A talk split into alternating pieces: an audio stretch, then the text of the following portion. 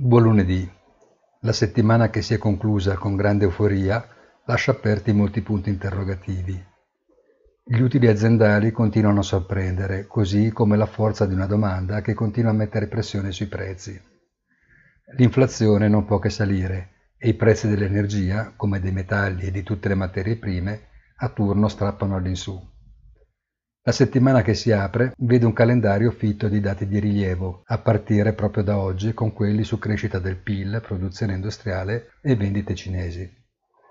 Forse ancora più interessante sarà scoprire cosa deciderà di fare la People's Bank of China, la banca centrale, che già da tempo ha cominciato a stringere la cintura del credito e si trova adesso a fronteggiare la crisi del debito dei colossi immobiliari. Da tempo il colosso asiatico si sta muovendo con grande fermezza e in maniera decorrelata a ciò che fanno le altre grandi economie mondiali, pagando lo scotto finanziario con gli indici che scendono rispetto a tutto il resto che sale.